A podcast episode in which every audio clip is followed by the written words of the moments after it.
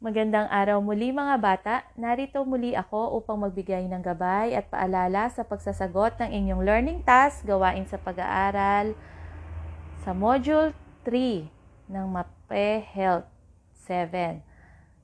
Ang unang sasagutan ay ang pre-assessment na matatagpuan sa What I Know na bahagi ng inyong module sa page 2 to 3. Yung 1 to 10, letters only, ang ilalagay na sagot sa answer sheet. Sa, sa test 2 na identification, answer na lang ang inyong ilalagay.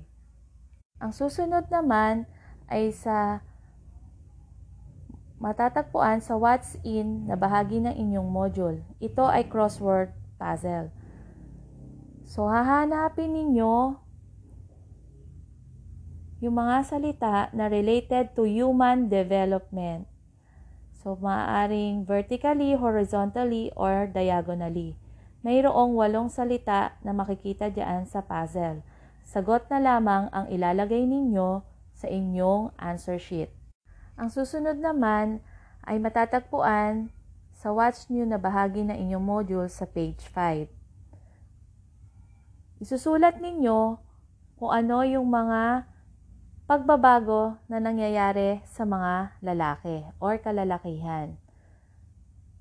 Ang susunod naman ay mga pagbabago na nangyayari sa mga kababaihan.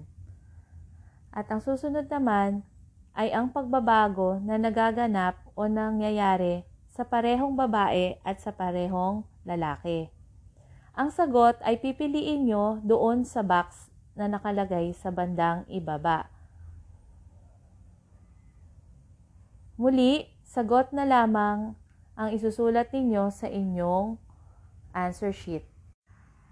Ang susunod naman na sasagutan ay matatagpuan sa What's More na bahagi ng module sa page 10. Activity 1 Point Out. Fill in the boxes with correct letters to complete the word being described. Some of the letters are done for you as a clue. So, sasagutin nyo lamang kung ano yung tinutukoy na salita sa bawat numbers. So, may mga clue na letters na ibinigay. Muli, sagot na lamang ang isusulat ninyo sa inyong answer sheet. Ang susunod naman ay Activity 1.2, Time to Choose. True or false. Kung tama ang pangungusap, lagyan ng true. Kapag mali, false. Muli, sagot na lamang ang isusulat sa answer sheet.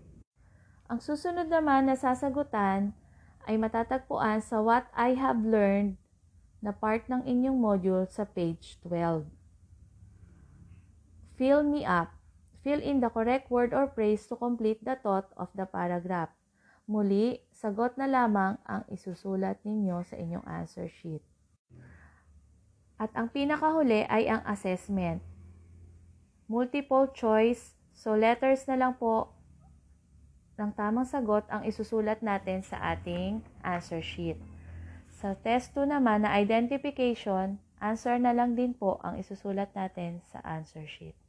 Maraming salamat.